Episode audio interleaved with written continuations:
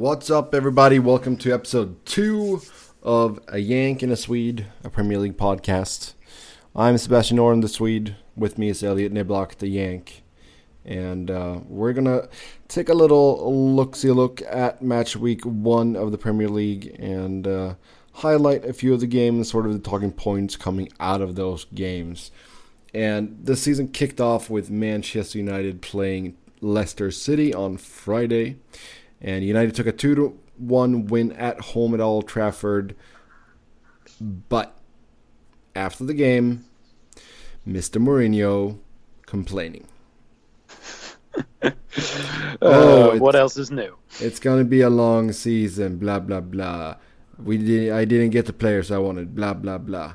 Yeah, I mean it's it's the same old tune. You you and I spoke about it in our last podcast that it seems like he's all the time kind of hedging his bets and looking for ways in which to scapegoat any and everyone that's not named Jose Mourinho. Uh, and this was it, it, was funny because he seemed actually like pretty amped during the game. You know, his celebration, especially for that second goal, was like really enthusiastic. Oh, absolutely. And, I I don't think and, you know. I don't think he has that much of a problem with the squad that he has, but seeing that a lot of the teams around them did go out and buy, you know, in some cases, quite a few players. And if he yeah. had this short list of his and they didn't, he didn't get anything. I can understand that he's a little bit mopey, but at the same time, I feel like this is classic Mourinho year three meltdown. I I don't know. I mean, they're like maybe they're cracks in the first wall around the fission chamber, but I don't think we've reached core meltdown just yet. I mean, I, I think that it, it, again, he is laying that groundwork for if if there is really a meltdown, he can point back and say, "Oh, well, look, way back in August, I was already saying." But I mean, but again, this is this is the the corner of stone of the problem with Jose to begin with that we've seen year in and year out at other clubs is that his view is all about himself. And it's all about himself in the worst case scenario in the future. It's not let's take positives from this game. We played really well. You know we had a strong showing even from players like for example Paul Pogba who played every match in the World Cup all the way to and through the final, still coming back on match day one and putting in a sound performance. You know, like there are so many positives for United to take from this game, despite conceding that late goal, which was also frustrating because I'd bet on 2 0 for the score line. And so, meaningless goal just ruined my own line. But it's just, it's frustrating. I know I'm preaching to the choir here, Seb. I know, because obviously you know, you're a United supporter, but it's just it's so annoying to see somebody who's supposed to be a leader of men be focused on exactly one man being himself.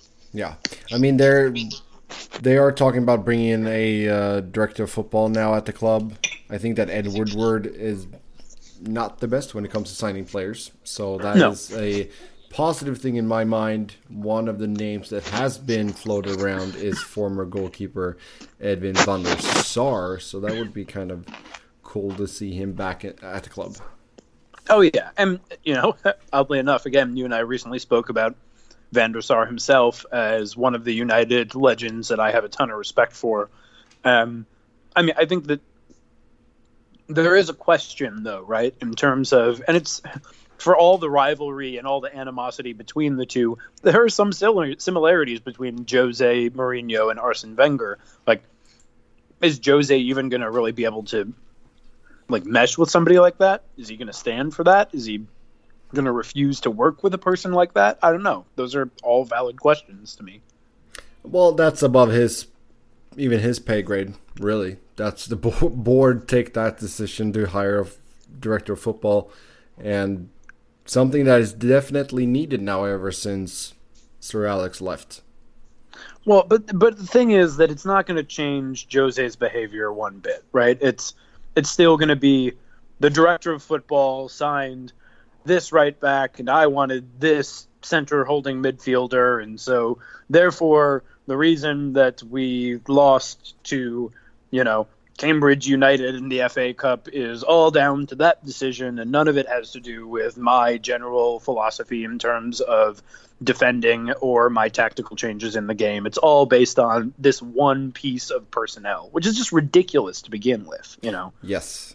Yeah, it's uh, it's a bit odd sometimes how things shake out. Uh, we should say that Paul Pogba scored in the third minute on a penalty, and then Luke Shaw made it two nothing in the third minute. Then Jamie Vardy scored what turned out to be a consolation goal for Leicester in the 92nd minute, and um, Pogba and Alexis Sanchez sort of having some words over who's going to take the penalty. Yeah, that was and, funny. Um, really, Alexis Sanchez probably the worst player on the pitch.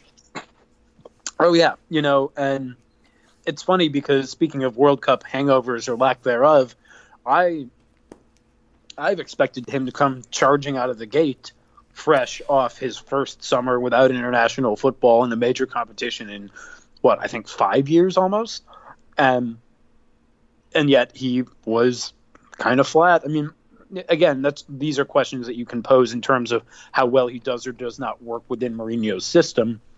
I think that's a fair question. But on the other side of the pitch, in terms of talking about, you know, players with a hangover from the World Cup or not, I was really surprised Jamie Vardy started this game on the bench. And yet he he looked dangerous. He almost assisted a goal shortly after coming on, you know, and he scored the ultimate, you know, again, consolation goal that didn't change the result of the match, but yeah, again, speaking of Pogba, yeah, okay, maybe Vardy has a World Cup hangover, but he hardly played any of the games for England, and Pogba played every minute of the full tournament. I mean, it could be that he's not 100%. Maybe he's at 90% right now. So, you know, it's a, on paper, not the easiest game to go to Old Trafford. So, could be some something behind the scenes that we don't really know about. Who knows? Yeah, I mean, and I, you can, like, to play devil's advocate, I guess you can make the argument that well, the reason that he had an impact was because he was an impact sub off the bench and almost assisted and then scored.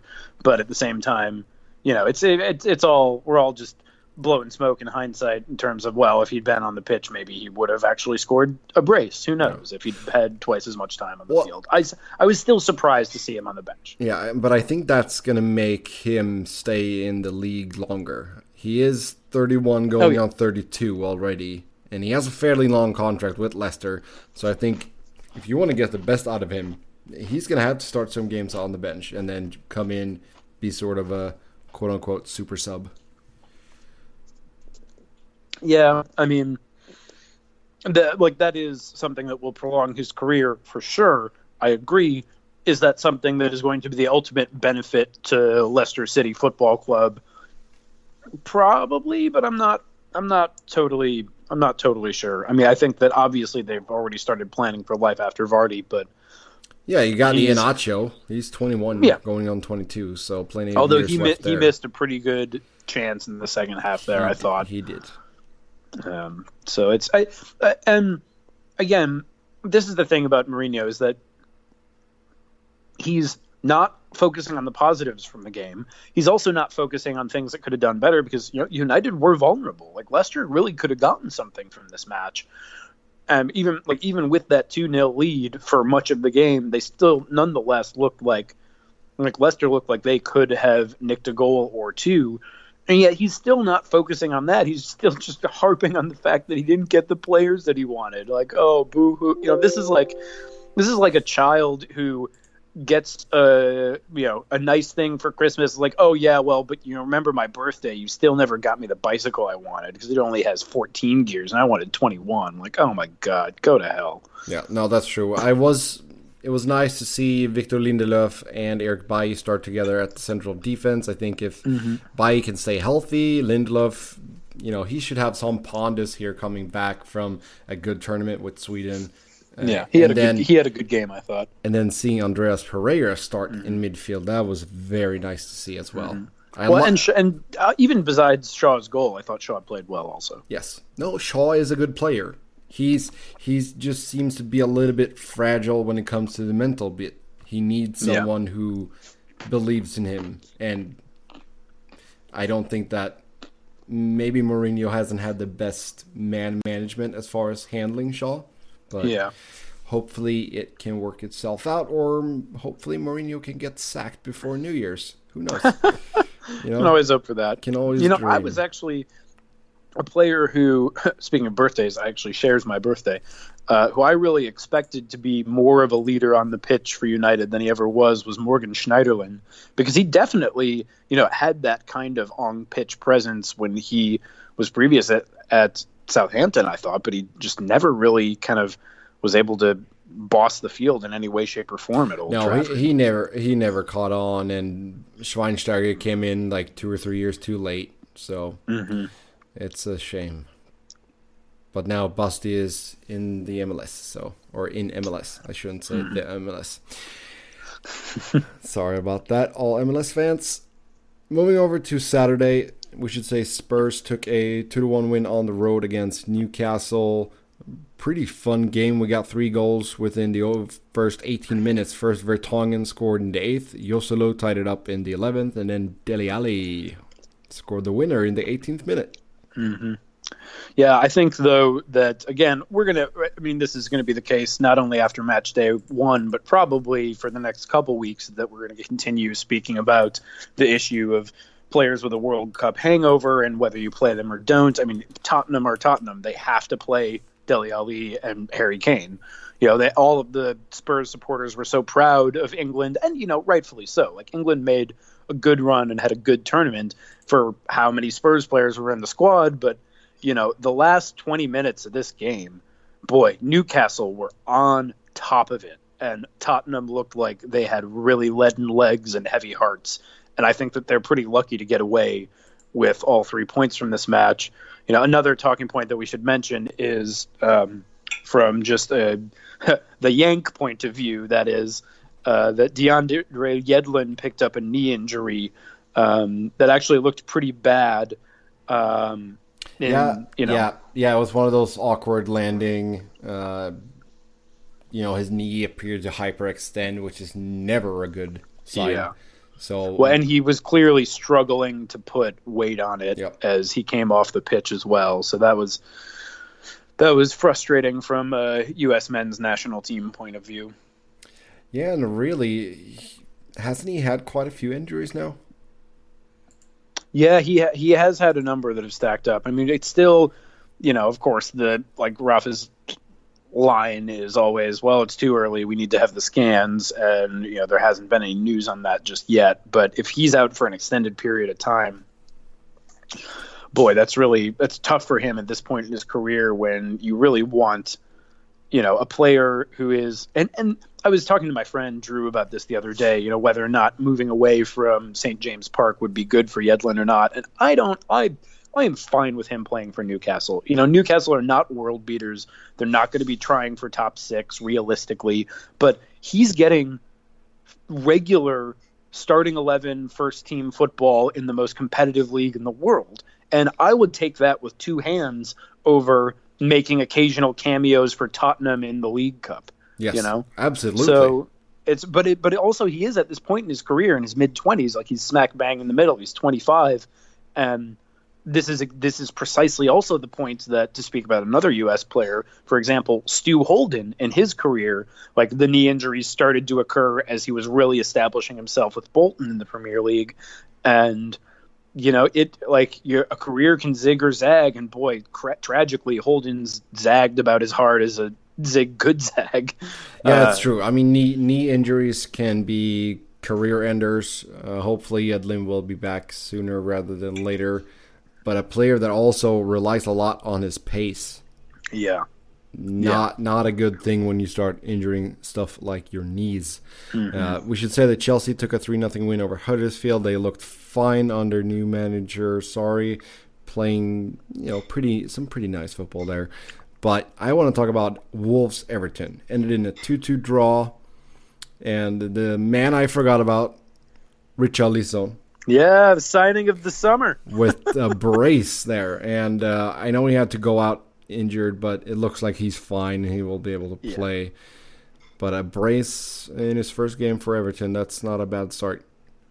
Yeah, boy, and it will be, um, you know, it'll be funny and a bit sad if Walcott is quickly and fully eclipsed by Richarlison after moving to Everton on, you know, kind of touted to be uh, leading their front line. Uh, and and I have to admit, I knew that Richarlison was in his early 20s. He's a lot younger than I thought. I did not realize that he is only 21. I thought he was already 23 or 24. Oh no, no, no. So I mean, you know, if he, it, it's way. This is the you know the way too early report on Richarlison at Everton, but I mean, if he if he has a really strong season there, you know, I mean, maybe even t- stays for two years. Like this is the like he's certainly moving up the pecking order, right? You, I was speaking just now about how Newcastle are not realistically going to challenge for top six. That's that is on the outside of the realm of possibility for Everton, but it is in the realm of possibility. And you know, like if he can like get them there, if he can get them a fifth place finish in Europa League football, that is a win for him as a signing, and they'll be on, able to totally cash in on him. And there'll be a ton of Premier League clubs and probably other continental European clubs who'd be happy to sign him. You know, if coming a couple years from now down the road, He's a 23 year old who is a proven Premier League goal scorer. You know, a young man with a ton of his career ahead of him, solid seven years left in the prime of his career. Like that, like he he could be the next player in the Premier League that we're talking about a 50, 60, 80 million euro move for. Yeah, I think Everton they have a very good squad. I think that if they can get everything to come together and really perform at their best, then yes, I would say a top six finish could be in the realm of possibilities, but everything will have to fall into place for that to happen. Yeah, and I think that you know I was saying this kind of a two-year plan. I think that realistically, like this year, it would be it, it would be stretching it to ask them to do that. Um, however, you know, eh, next year, if they if they have a solid campaign and can add more talent next window, I think that expecting them to finish fifth or sixth is not outside the you know not not totally unreasonable. Yeah. So, what do you make of Wolves though making their comeback here in the Premier League? They were up a man for a lot of this game. Jagielka yes. got sent off in the 40th minute, so a little bit over one half playing 11 against 10.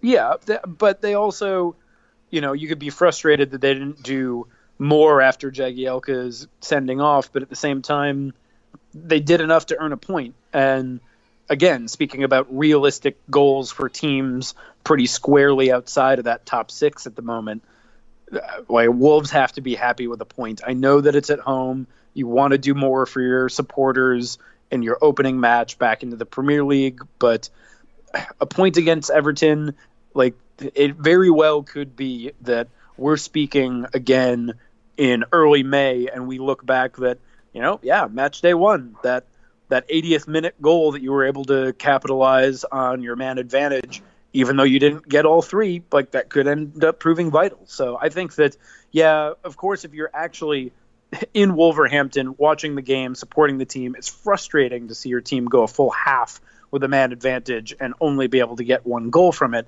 Just ask any Arsenal fan who watched us play Atletico Madrid at home.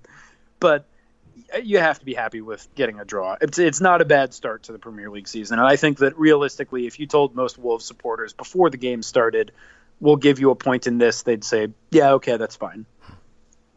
Yeah, I mean, it seems like expecta- expectations are high from what I've read and heard. Um, but as a newcomer, your main focus should be staying up. That that's yeah. all you have to do year one. Stay up, yeah. really. And yeah. I understand. And I understand that they have a lot of money behind them. They've signed some high-profile players, but at the same time, you can't just be like, "Oh, okay, we got promoted. Now we're going to finish in the top 10. Well, yeah, and I mean the other thing about that I think is that like you, you look at look at Leicester, right? You just got to stay up the first year. You stay up the first year, maybe Wolves will win the Premier League next season. no, um, no. We don't God, need dis- one. We the don't, disgust in your voice is palpable. yeah, we don't need that. I, I don't need more of these Cinderella teams to win before my United win again. Oh come on, Nope. Seb. Damn. Uh, I would love. I would love to see Wolves win. I am that bitter. Okay, uh, then Sunday, um, two games to talk about here. Liverpool statement win for nothing at home to West Ham, and I saw Jurgen Klopp say something about he didn't understand why they were sort of touted as one of the favorites here now. But I mean, come on, Oh yeah, no, Liverpool are phenomenal, and they. I mean, yeah, they they bossed the game from start to finish, and I think that West Ham are a team that you know in the preview episode last week we spoke about how they've added some real quality in the likes of Fabianski, in the likes of Jack Wilshere. Um, maybe to a lesser extent, Lucas Perez. You know, they like they've made a lot of great signings, and I think that they've had a strong window, and I think that Liverpool had a stronger window, signing fewer players, and were a much better team to begin with. Yeah, and like it's weird to say this about a team that scored four goals. It could have been more. it could have been six pretty Yes. easily. yeah, it could have been more. Uh, Sadio Mane got two, Mohamed Salah got one, and then Daniel Sturridge even got on the score sheet. So, yeah, my uh, God. Yeah, it was a it was a good opening night for Liverpool, and I think it's you know I don't want to give them too much credit uh, for obvious reasons, but it's nice for for them that you guy you you know you get those nice signings, but you also get guys like Trent Alexander Arnold and Andy Robertson coming in playing Joe Gomez. Kid, Yeah. Kids that Yeah. are you know been brought up there.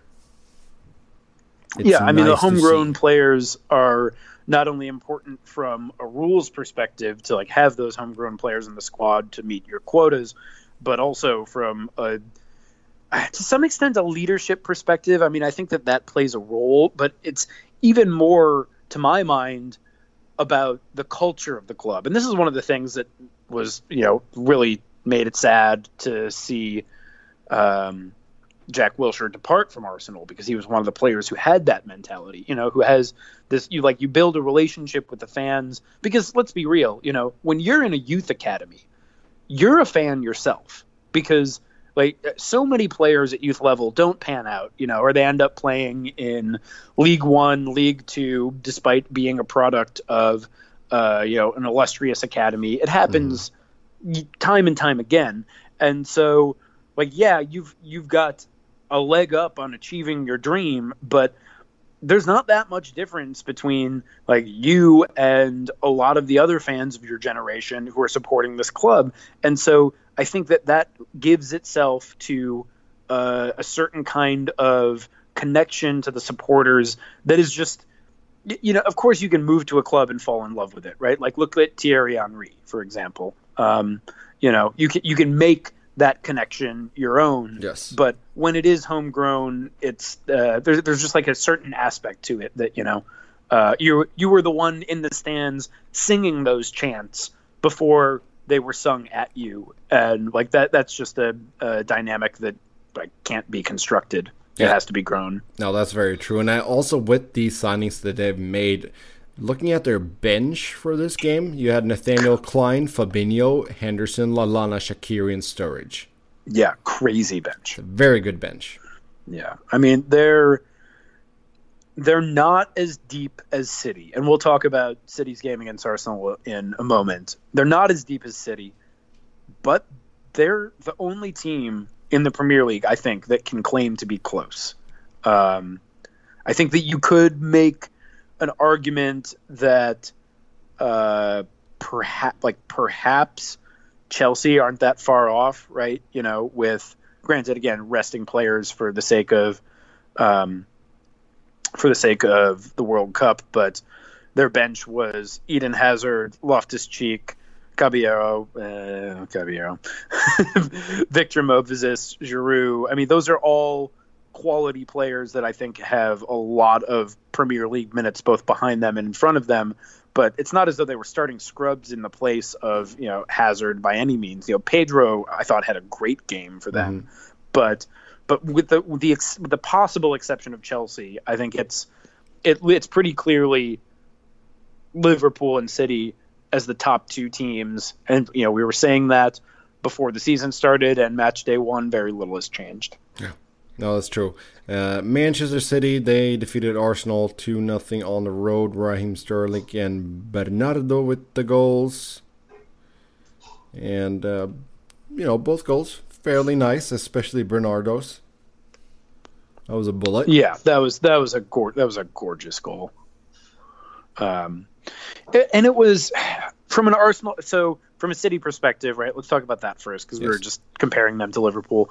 Uh, yeah, they they looked like the City of last season. They had little to no. Again, speaking of World Cup hangover, they looked like champions. They played like champions. Doesn't mean they'll be crowned champions at the end of the season, but they certainly don't look like they're ready to have uh, kind of the post trophy meltdown that we've seen down the years. That, in fact, you know, I think it was United, right? The last time that a team successfully defended the Premier League title mm-hmm. in uh, 08 09.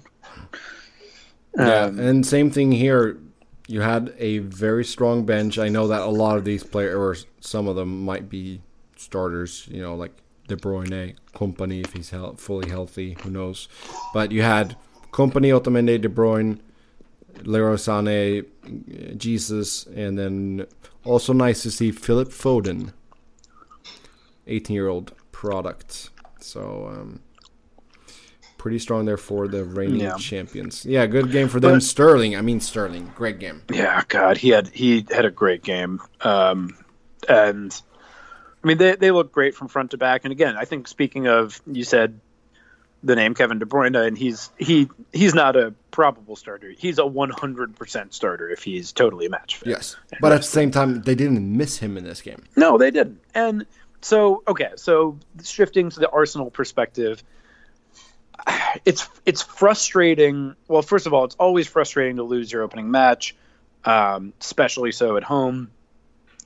But it's even more frustrating to see that this, you know, it, it's a, a, phrase that I hate to hear, eh, but it's applicable in this case, which is same old Arsenal. You know, occasional really sloppy in possession, often really poor defending at the back. I mean, we could have been hit for a get for four to six as Liverpool hit four, to be honest.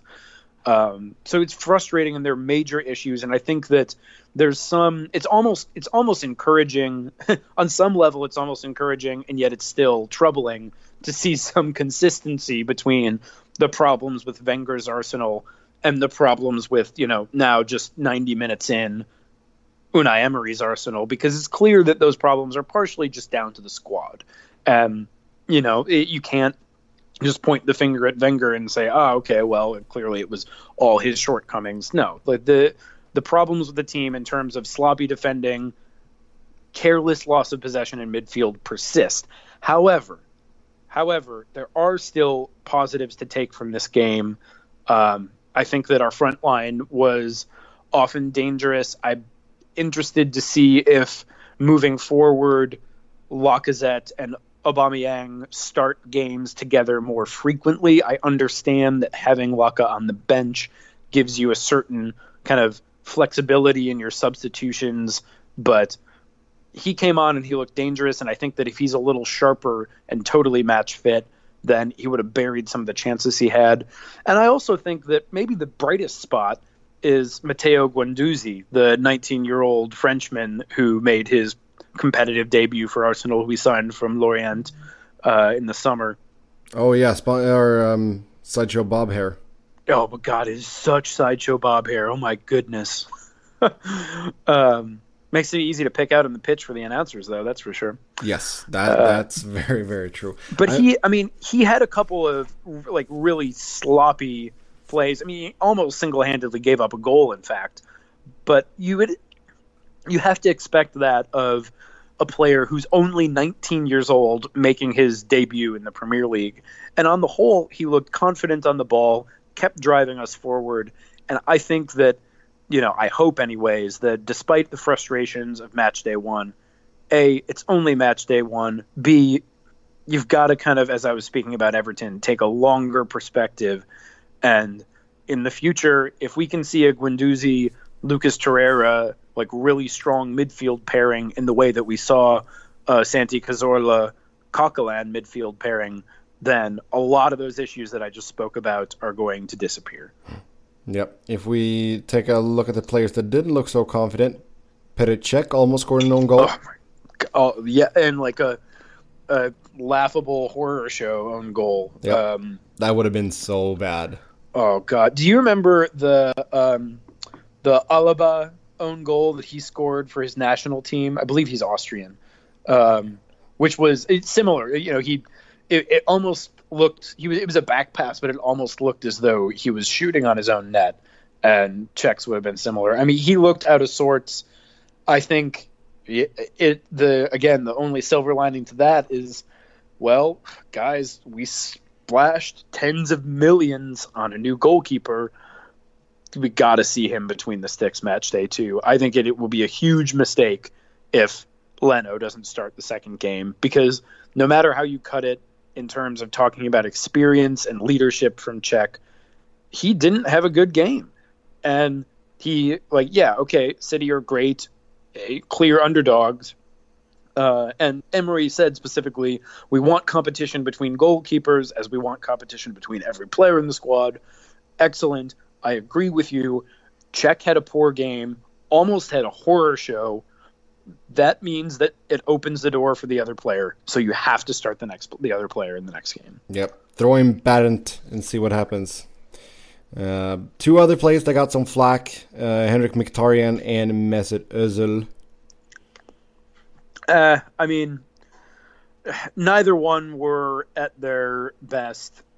Neither one were terribly abject. I thought Mkhitaryan actually had a decent game. Uh, and Özil created like he had he had a couple key passes. Overall, he did look far from his absolute best. Um, there was one chance that he had, which, on the one hand, in terms of where the ball came to him in the 18 and you know like the, his positioning it was a fantastic chance but it was coming in hot and he had to take it first time and he miffed it and i i don't know i you got to give me a larger sample size besides 90 minutes before I jump on the bandwagon to agree with everybody else to blame everything on Mesut Ozil. Yeah, I can I, I can understand that, but he has a very negative body language on the pitch. I, yeah, that's so I I'll say two things about that. First, I agree with you. He does he does wear his heart on his sleeve, right? Like when he's frustrated, he's frustrated and he kind of like tends to roll his eyes and like look up and look abject and he at the same time i think that he also comes off as this negative influence in part just because of his running style like he has this loping gait that almost makes it look like he's just kind of lazily jogging but if you look at the stats uh, almost every match that he plays he has run more than any other arsenal midfielder so I, yeah, I, his body language maybe isn't the best. And again, speaking about those players who you know United lacks as a real leadership presence in the midfield. Uh, I mean, I think you could argue that Arsenal lacks that also. I don't think that that's really kind of Aaron Ramsey's personality. He's, you know, he, has been named one of the kind of the vice captains by Emery, and maybe in order to try to spark that in him, but we don't really have that either. And Mesut Ozil is very far from that. You know, I he is he is not really that kind of leader, and yet so you have that question of, well, okay, well if you're going to captain this team, and the co-captain is Laurent Koscielny and he's injured, then where is that leadership going to come from? And I I hate to say it, but I don't have an answer to that. I, I really don't, and I would actually expect that one of the players that I would I personally would want to step up and do that is the other name that you mentioned, Henrikh Mkhitaryan. Um, but we certainly we clearly lack that kind of Tony Adams style, really vocal captain leader on the pitch, and I don't think that that's problem number one for Unai Emery, but it's certainly an issue that hopefully will be addressed at some point down the line. Yeah, and Cech said something interesting too in the interview after the game that Emery is very focused on the tactics right now. Everything is very strict. It seems like. So yeah, I, you know, for a player like Özil, for Mkhitaryan, I think that some more freedom needs to be one of the conditions if you want this to to pan out well. Yeah, um, I I don't know. I I agree. Again, I'm gonna. I'm just gonna keep hedging my bets here, Seb. um, I'm gonna agree with you absolutely that I think those are both players who benefit from a greater degree of freedom. And I think that based on watching the game, it seemed like Özil maybe had a little more of that than Mickey did. But that said, you know, maybe you also feel that yes, that's the goal down the line, but I have to put my stamp on this team. I have to have it be like ingrained tactical muscle memory that they play within the system that everybody else is playing with that so everybody's on the same page and then and only then when it's clear to me that this has become second nature to you can I add the asterisk of okay well this is how we operate but you can kind of wander a little more. And that's possible. It's frustrating. I mean, these are the growing pains that, you know, you know very well after the departure of Ferguson that happens when you change manager after decades. Yes. And and so they're inevitable to some extent. Um, and and I don't know what he's thinking. Obviously, of course, I, how could I? Like maybe maybe that is his plan. Maybe he just wants them to play a little bit more of a strict system. But whatever it is, I think that focusing on tactics intensely seems like it makes sense to me because for a lot of this game, it looked like Arsenal had 10 outfield players who were on at least nine different pages of the playbook because nobody was meshing with anybody else. I mean, and it, it, it didn't last the whole time. After Lacazette came on, we looked a little better. But for a lot of that second half, we were just like totally at sixes and sevens. And didn't you know we did not look like we had any sense of how to play together as a unit. And yeah so i mean if he has to keep drilling that as a harping point then maybe he does. Uh, or the flip side you know it's not working yet but he's got to stick to it because again we're 90 minutes in. They played the defending champions and if not the first choice, the close second after Liverpool favorite to win the league this season. You you can't just scrap your whole system and burn it all down when you lose two to nothing against arguably the best team in the world. No, absolutely not. Uh, we're gonna end with uh, your favorite man in the world, Sam Allardyce. Oh God, who uh, thought that it was stupid of Unai Emery to play this style of play um, against City, and that's you know why Cech almost scored an own goal. As far as City, they press, press, press, press. Why would you try and play out when they press, press, press? That's a yeah quote, quote from Mister Big Sam. Yeah, I mean, I would be interested to try to find out who bribed him to say that. I'm I'm I'm not gonna I'm not gonna forgive him for that. Like you solicit a bribe as the manager of England, you're you're not gonna get to live that down. At least nope. not in my book. No, that's true. Sorry, Big D. yeah. Now that will do it for this episode. We'll be back later in the week uh, as we'll take a look at match week two. Until then, you can always find us on Twitter. I'm Seb Noren. Elliott is Keats was better, and then we also have the one Yank, one Swede. So that's the number one, then Yank, and then the number one, and then Swede. So give us a follow there, and we'll talk to you again soon. Until then, have a good one. Bye bye.